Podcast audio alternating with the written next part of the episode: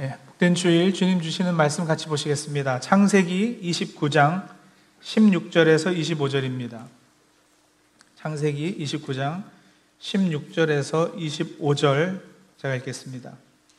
라반에게 두 딸이 있으니 언니의 이름은 레아요 아우의 이름은 라헬이라 레아는 시력이 약하고 라헬은 곱고 아리따우니 야곱이 라헬을 더 사랑함으로 대답하되 내가 외삼촌의 작은 딸 라헬을 위하여 외삼촌에게 7년을 섬기리이다. 라반이 이르되 그를 내게 주는 것이 타인에게 주는 것보다 나으니 나와 함께 있으라. 야곱이 라헬을 위하여 7년 동안 라반을 섬겼으나 그를 사랑하는 까닭에 7년을 며칠같이 여겼더라. 야곱이 라반에게 이르되 내 기한이 찼으니 내 아내를 내게 주소서 내가 그에게 들어가겠나이다. 라반이 그곳 사람을 다 모아 잔치하고 저녁에 그의 딸 레아를 야곱에게로 데려가매 야곱이 그에게로 들어가니라. 라반이 또 그의 여종 실바를 그의 딸 레아에게 시녀로 주었더라. 야곱이 아침에 보니 레아라. 라반에게 이르되 외삼촌이 어찌하여 내게 이같이 행하셨나이까? 내가 라헬을 위하여 외삼촌을 섬기지 아니하였나이까? 외삼촌이 나를 속이심은 어찌 됨이니까? 아멘. 예, 설교는 당연히 설교자 자신을 드러내기 위해서 하는 것이 아닙니다. 설교를 통해서는 오로지 복음을 선포하고 예수 그리스도를 증거해야 할 것입니다. 하지만 많은 경우 설교와 설교자는 구분이 되지 않습니다. 메신저가 메시지이기도 하기 때문입니다. 그래서 찬양교회에서 담임 목사로 위임받고 하는 첫 설교는 저의 개인적인 간증이 들어있는 설교를 하려 합니다. 하나님께서 제 삶 가운데 어떻게 역사하셔서 저를 목회자로 부르셨고 또 어떻게 훈련시켰는가를 성도님들과 나누며 하나님을 높이고 영광 돌리기를 원합니다. 이 설교는 제가 다른 교회 집회 가거나 할 때 간혹 하는 설교입니다. 작년 11월에 한국 부산 해운대에 있는 제 친구 목사 교회에서 설교한 것이 어, 인터넷에 떠서 찬양교회 성도님들 가운데서도 보신 분들이 계신 걸로 압니다. 한번 들으셨던 분들께는 죄송합니다. 양해해 주시기를 바랍니다. 하루는 야곱에게 참 황당한 일이 일어났습니다. 어, 뭐 세상에 이런 일이 이런 프로그램 보시는지 모르겠는데 딱 거기에 나올 만한 일입니다. 아침에 깨어서 눈을 떠보니까 옆에 자고 있는 사람이 라헬이 아니고 레아였던 겁니다. 방금 읽은 본문 25절 다시 보면 분명히 그렇게 돼 있죠. 야곱이 아침에 보니 레아라. 공동번영 성경은 아침이 되어 야곱이 눈을 떠보니 어이없게도 그것은 레아였다고 번역을 했고요. 세 번역은 야곱이 눈을 떠보니 레아가 아닌가로 번역했습니다. 레아가 아닌가 느낌표까지 꽉 이렇게 찍어놨어요. 저보고 번역하라면 눈을 떠보니 레아가 아닌가 헐 이렇게 한 글자를 더 넣겠습니다. 그런 분위기거든요. 킹 제임스 영어 성경도 재밌어요. Behold 그랬어요. Behold, it was Leah. 대충 어떤 분위기인지 아시겠죠? 여러분 야곱 집안 이야기는 주일학교 좋은데 나오셨으면 다 잘 아시는 이야기일 겁니다. 야곱이 아버지 이삭을 속이고 형의 장자권을 가로챕니다. 그러자 뭐 형 에서가 가만히 있겠어요? 야곱을 죽이겠다고 하고 야곱은 그래서 도망을 하게 되는데 도망해서 외삼촌 라반의 집에 가서 있게 되는데 외삼촌 라반에게는 딸이 둘이 있었습니다. 언니가 레아고 아우가 라헬입니다. 자, 18절을 다시 보시면 야곱은 이 둘 중에 누구를 더 사랑했다고요? 라헬을 더 사랑합니다. 그래서 외삼촌에게 삼촌 라헬을 저에게 주십시오. 제가 삼촌 집에서 7년을 일하겠습니다. 그러니까 라반이 뭐 다른 사람한테 주는 것보다 자네에게 주는 게 낫지. 그러마 이렇게 약속을 하고요. 20절에 보시면 야곱이 라헬을 위해 7년 동안 라반을 섬겼으니 그를 사랑하는 까닭에 7년을 며칠같이 여겼더라 그랬습니다. 어, 정말 로맨틱하지 않습니까?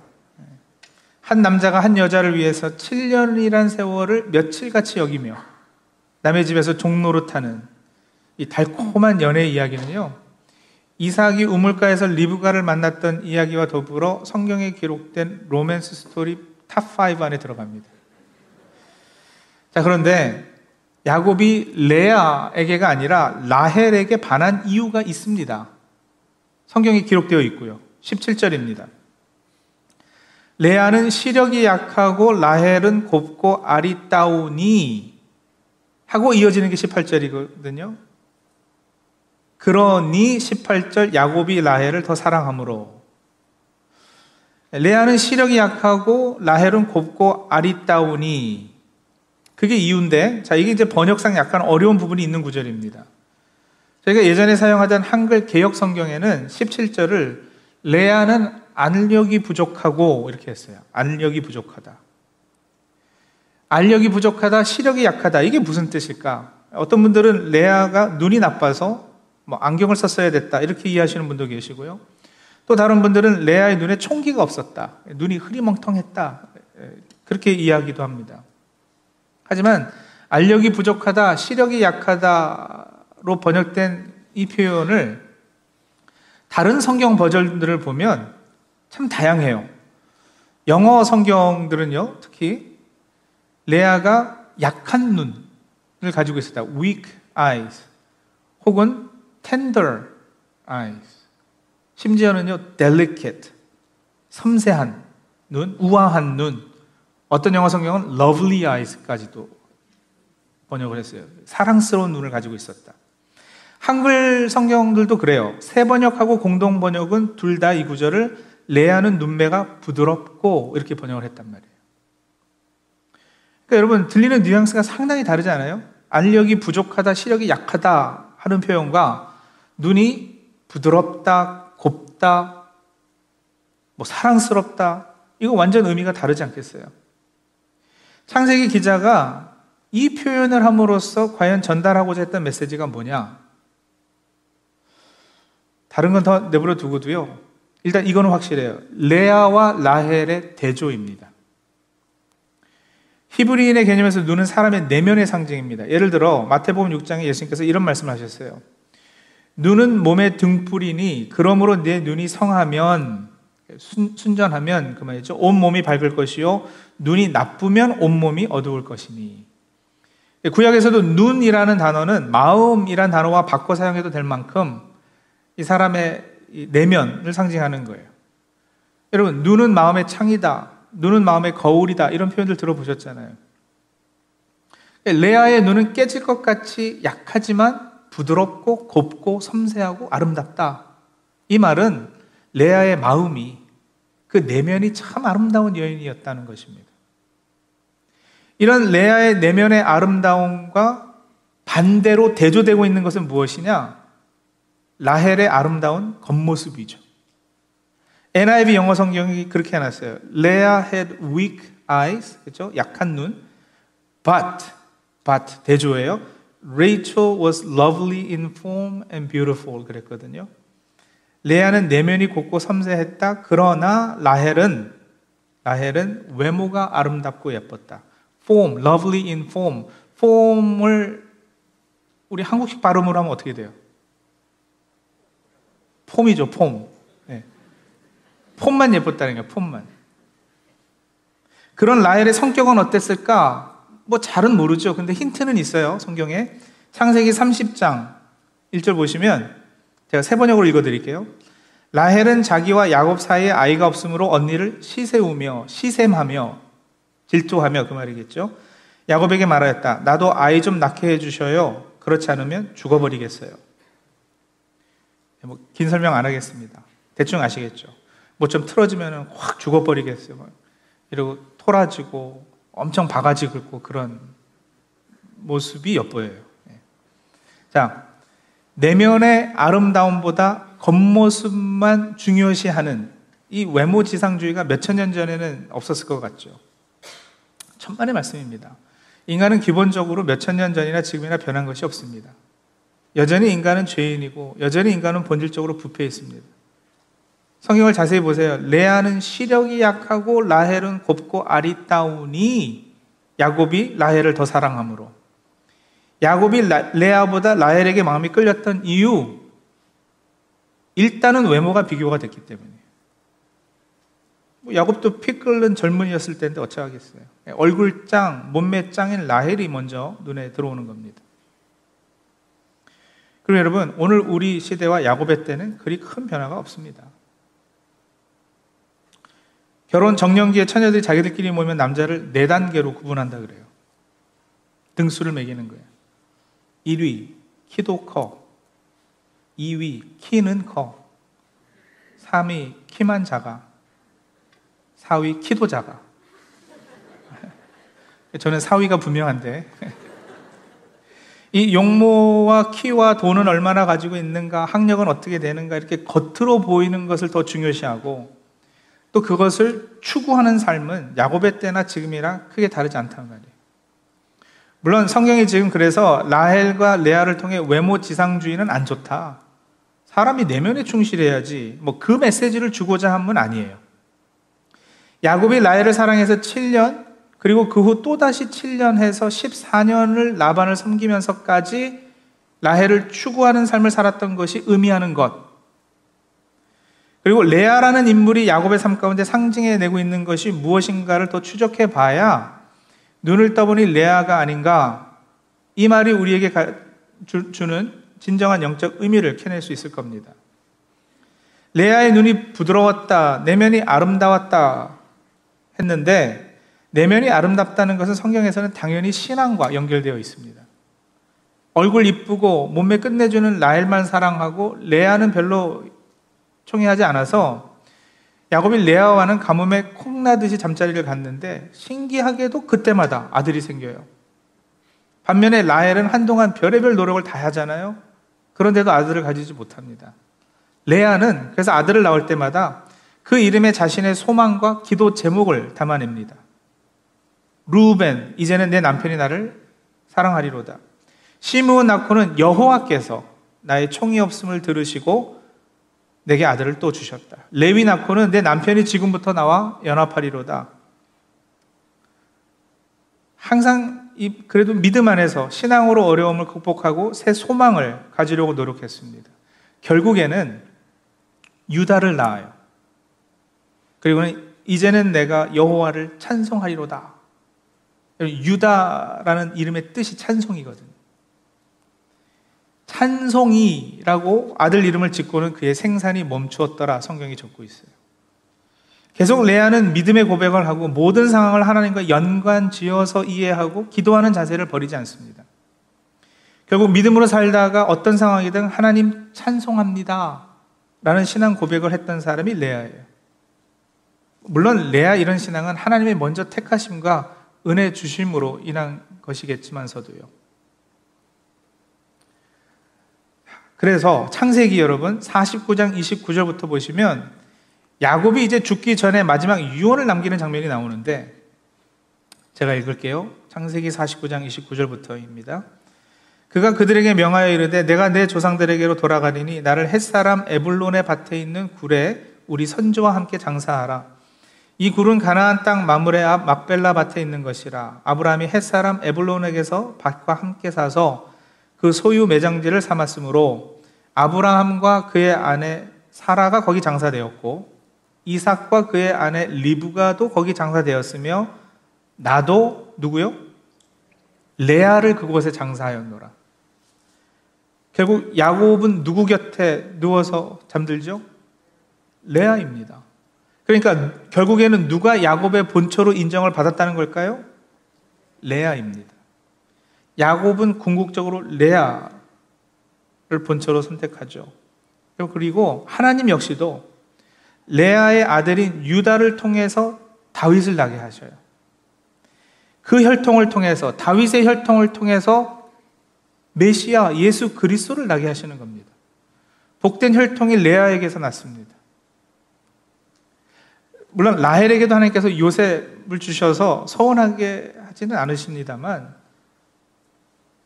그렇지만 에서가 아니라 하나님께서 야곱을 택하셨던 것처럼 이스마엘이 아니라 이삭이었던 것처럼 하나님은 라헬이 아니라 레아를 택하셔서 하나님의 구원 역사를 이어가시는 겁니다. 정리하자면 이렇습니다. 야곱의 삶 가운데 라헬이 상징하는 것은 이렇게 겉으로 보이는 것, 화려한 어떤 외적인 것에 치중하는 삶이죠. 세상에서 성공하고 돈 잘 벌고 남 부럽지 않게 살고 적어도 겉으로는 모든 사람의 부러움을 살 만한 삶을 추구하는 그런 모습. 그것을 위해서 사람들은 7년 일하고 또 7년 일합니다. 여러분, 7이라는 숫자가 완전수인 건 아시죠?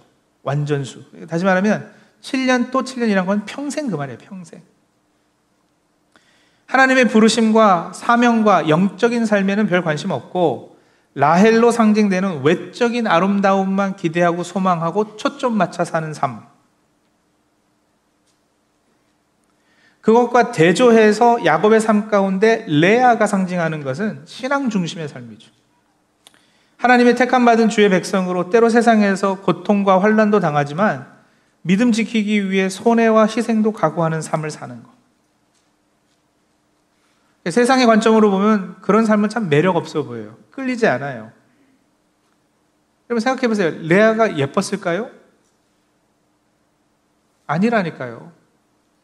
왜 그 갓난아이 처음 이렇게 지인들에게 보여주면 사람들이 막 다 감탄하잖아요. 와 예쁘다. 어 역시 엄마 닮아서 막 그런다고요? 근데 정말 솔직한 사람들은 그런다잖아요. 와 아기다. 그러니까 레아를 보고는 마음씨가 착하시네요. 이건 할 수 있어요. 내면이 참 선하네요. 눈매가 고우네요. 근데 그건 돌려놓고 보면 겉모습은 그다지 뭐, 예. 화려하지 않고 답답해 보이고 촌스러워 보이고요. 예수 믿고 교회 다니는 사람들을 세상 사람들이 보면 딱 그래요. 한심해 보이기도 하고, 답답해 보이기도 하고, 왜 자기 돈 내고 자기 시간 들여서 저러고들 있는지 이해가 잘 가지 않는 거죠. 그런데 여러분, 무엇이 하나님의 은혜인지 아십니까? 아침에 보니 레아라. 눈을 떠보니 레아가 아닌가. 이게 은혜예요. 하나님께서 밤사이에 라헬을 레아로 바꿔치기 해주신 겁니다. 아니, 라반이 라헬을 레아로 바꿔치기 했죠. 하지만 하나님께서는 인간의 그러한 꼼수도 얼마든지 이용해서 궁극적으로 하나님의 뜻을 이루시는 분이십니다. 내가 기대했던 것은 라헬이에요. 그런데 어느 날 깨어보니 레아입니다. 기분 좋을까요? 싫죠. 속은 느낌 들고요. 짜증나죠. 일단 오늘 아침에 우리 성도님들 눈 떠보니 옆에 주무시고 계시는 분이 그분이 맞으시던가요? 내가 결혼한 그 아내, 내가 결혼한 그 남편, 눈을 떠보니 내가 연애하고 그렇게 사랑했던 그 사람이 아니라 영 딴 사람이 누워 있어서 당황스럽고 충격받으신 적 있으실 텐데. 네. 자기랑 결혼만 해주면 뭐 손에 물 안 묻히고 살게 해주겠다. 결혼하면 이거 해주겠다, 저거 해주겠다. 그랬는데 어느 날 눈 떠보니까 그렇게 약속한 그 사람이 아닌 거예요. 미국까지 끌고 가서 이 고생 시키고 저 고생 다 시키는 이 사람은 분명 그 사람이 아니에요. 이런 결혼만 두고 하는 이야기 아닙니다. 야곱이 7년 뼈 빠지게 라헬을 기대하고 소망하면서 일했는데 아침에 보니 레아였던 것처럼 미국 이민 와서 나의 라헬을 기대하고 소망하며 뼈 빠지게 일했는데 이제 눈 떠보니 라헬이 아니라 내 옆에 레아가 있는 거예요. 그렇잖아요. 라헬을 기대하고 미국에 이민 오고 라헬을 기대하고 유학하러 오고 그러지 않으셨어요? 그러면서 얼마나 마음이 두근두근 하셨어요. 이제 조금만 더 고생하면 라헬과 잠자리를 가지겠구나.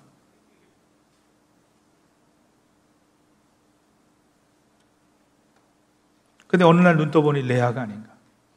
라헬을 기대하며 사업을 시작하시고, 라헬을 기대하며 학위를 시작하시고, 라헬을 기대하며 결혼하고 자녀들을 키우고, 3년만 더 고생하자. 내가 학위만 마치면.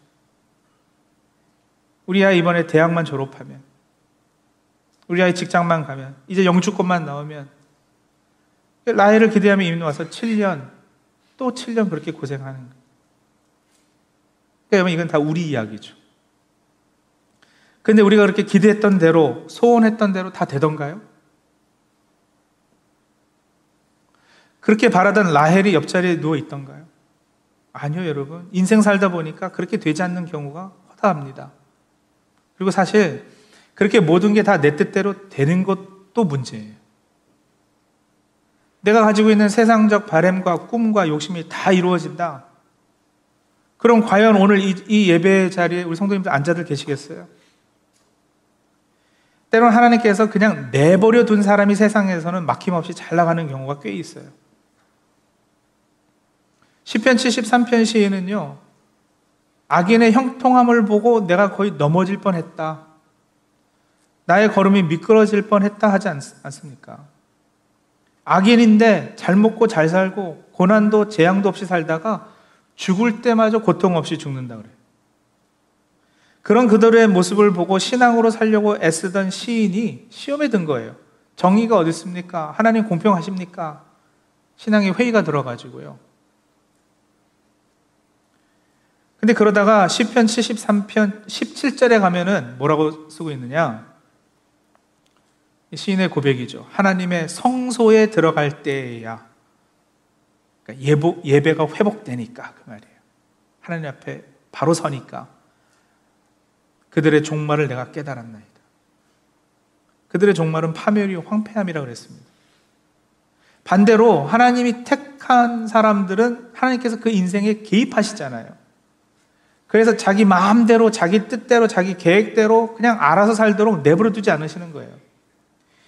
그 인생의 어느 순간 눈 떠보니 레아가 아닌가의 경험을 통해서 더는 자기 마음대로가 아니라 하나님의 인도하심 따라 살도록 더는 자기 뜻대로가 아니라 하나님의 뜻에 합당하게 살도록 더는 자기 계획대로가 아니라 하나님의 섭리 가운데 살게 하시는 겁니다. 구원의 자리에 두시는 겁니다.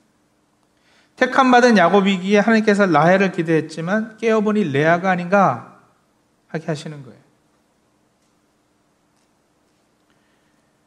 우리 성도님들 삶 가운데서도 마찬가지죠. 어떤 분은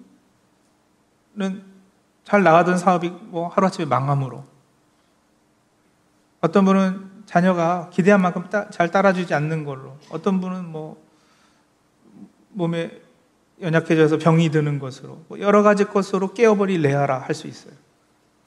또 그때 싫고 속은 느낌 들고 짜증나죠. 저의 인생에서도 눈을 떠보니 레아가 아닌가 헐, 이 경험이 있었습니다. 전 중학교 1학년 마치고 미국에 왔는데 아버지가 한국에서는 은행을 다니셨어요. 그러다 사기를 당하시고 미국에 먼저 유학생 신분으로 오셨고요. 우리 가족은 1년 후에 유학생 동방 가족으로 왔어요.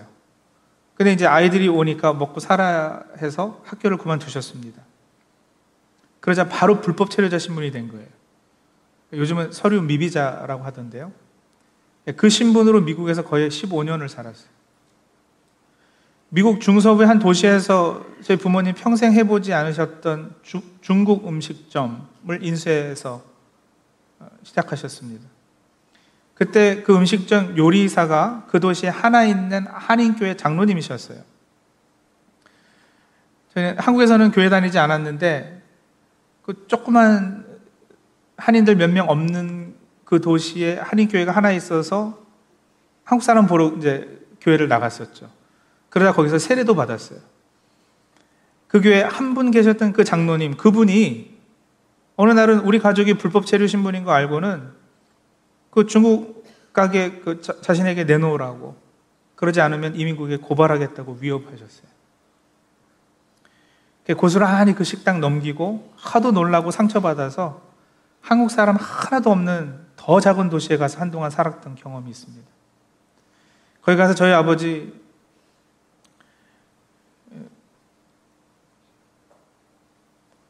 그 밤에 병원 청소하시고 어머니는 모텔 청소하시고 그런 고생했어요.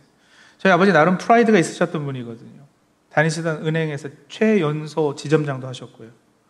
왕년에 한국에서 잘 나가지 않았던 사람이 어디 있어요? 근데 그 프라이드가 깨지는 거예요. 그러다 동부 메릴랜드로 이사 와서 제가 고등학교 2학년이 됐을 때 그 볼트몰 흑인 동네에서 그로소리 가기를 시작하셨습니다. 무시무시한 곳이에요. 마약 장사들이 가게 안에 들어와서 장사하고요.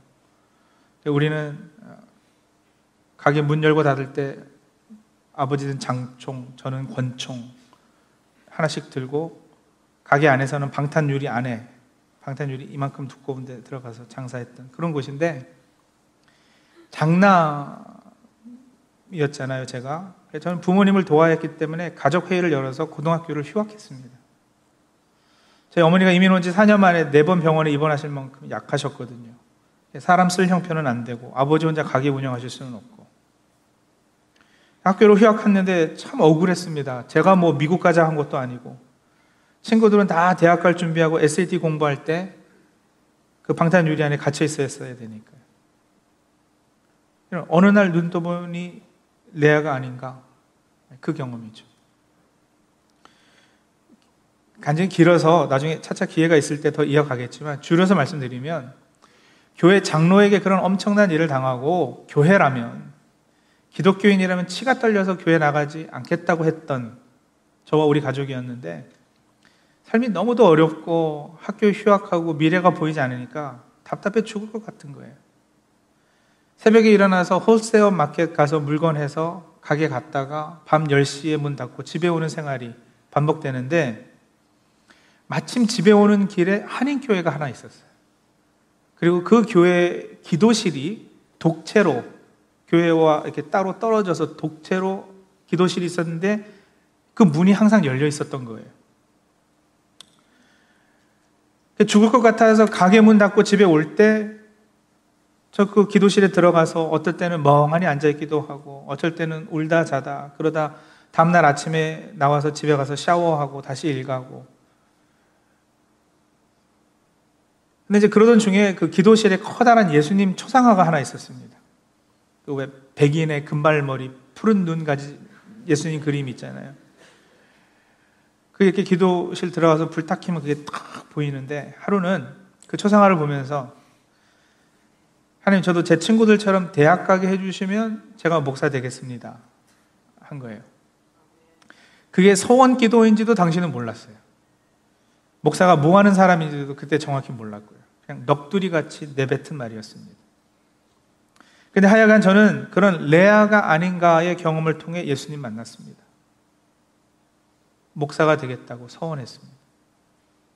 또 정확히는 라헬을 추구하며 살던 우리 가족에게 주님께서 어느 날 아침 눈 떠보니 레아가 아닌가 레아를 옆자리에 눕혀주셔서 저와 우리 가족을 찾아오시고 만나주셨습니다. 지금은요, 여러분, 뭐 몇백만 불, 몇천만 불을 준다 해도 서류 미비자 신분으로 고생하던 때의 경험들과 바꾸지 않습니다. 그때 이야기하면 한두 끝도 없어요. 운전면허 따려고 DMB를 네 군데, 다섯 군데, 그것도 시골로. 왜냐면 잘 모르는 데 가야지 되니까. 그리고 겨우 따고요. 면허 없이 사실은 일하러 다녀야지 돼가지고 운전하고 다녔고요. 뭐 이런 경우입니다. 근데 DMB 갈 때마다 기도하지 않았겠어요? 금식하고 가지 않았겠어요? 매달릴 데가 없으니까. 그러면서 주님을 만났는데요. 그것으로 은혜가 뭔지 깨닫게 됐는데요. 그것으로 천국을 소유하게 됐는데요. 무엇을 주어도 그것과 바꾸지 못하죠. 그럼 이제는 예수 믿고 다 행복해지고 모든 상황이 다 좋아졌는가? 꼭 그렇지 않습니다. 저희 부모님 그렇게 고생하시다 아버지는 50대 초반에 쓰러지셔서 몸 한쪽이 여전히 불편하시고요. 그런 아버지 돌보시다가 어머니는 너무 일찍 치매가 와서 고생하시다 재작년 팬데믹 기간에 하나님 부름을 받으셨습니다. 제 아내는 캐나다에 있을 때 그렇게 병든 시부모님들을 한 집에 6년 동안 모셨어요. 제 아내로서는 그게 또 눈 떠보니 레아가 아닌가 상황 아니었겠습니까? 솔직히 쉽지 않아요. 목사니까 사모니까 뭐, 뭐 쉬웠겠지. 아니요. 그렇지만 여러분, 레아가 하나님의 은혜잖아요. 은혜 하나 그거 붙잡고 사는 겁니다. 그런 일들 통해 궁극적 선을 이루신 하나님 기대하고 그분께 소망 두고 감사함으로 모든 걸 받으려고 힘쓰는 거예요. 저희 어머니 그런 말씀 하셨어요. 하나님께서 우리 집안에 목사 하나 내시려고 우리 가족에게 그런 일들이 있었던 것 같다.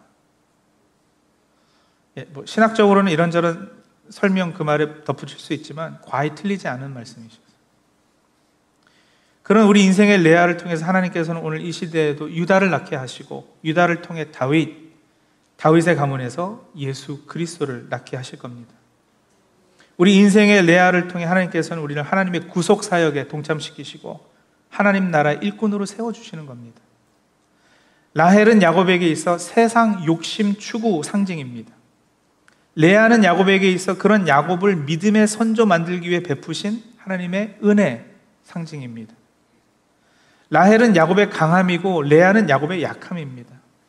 야곱은 강함을 추구했는데 하나님께서는 그의 옆자리에 약함을 주신 거예요.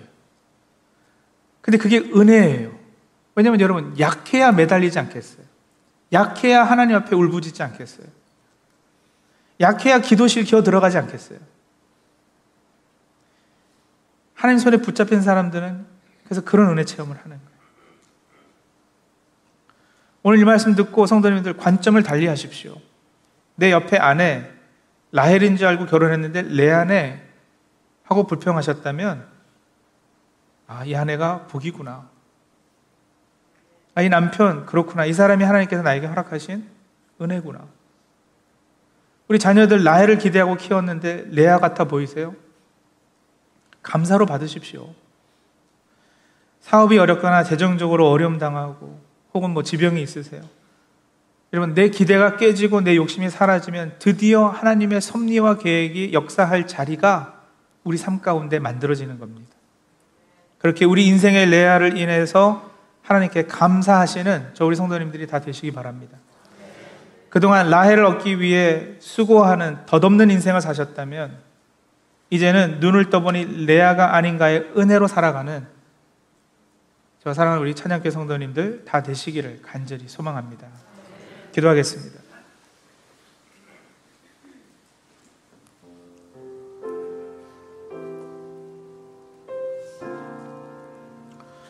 오늘 주신 말씀 묵상하면서 본인에게 한번 질문해 보시죠.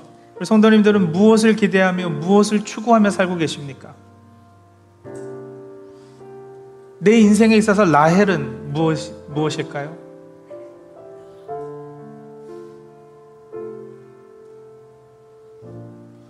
또 그러는 가운데 야곱이 겪었던 레아가 아닌가의 경험을 하신 적이 있으세요? 황당하고 삶을 송두리째 바꿔놓는 어떤 사건, 사고, 그리고 그 안에 하나님의 섭리가 역사하셨음을 감지하셨습니까?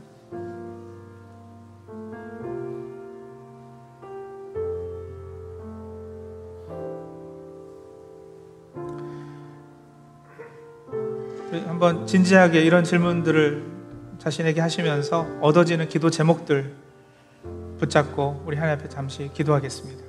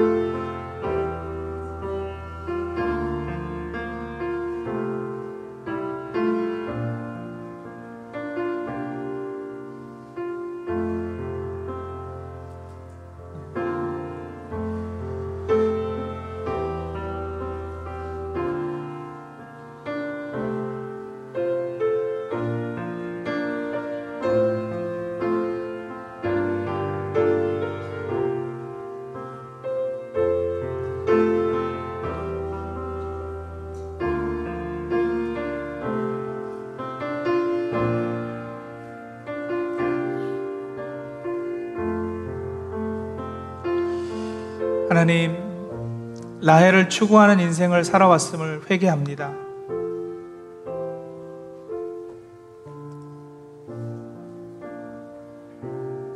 겉으로 보이는 성공한 모습, 화려하게 보이는 어떤 그런 삶의 모습 갖추려고 무던히도 애써왔습니다. 그러나 하나님, 우리를 자녀로 택하셨기 때문에 때로는 우리 삶 가운데 레아를 두시는 줄로 압니다.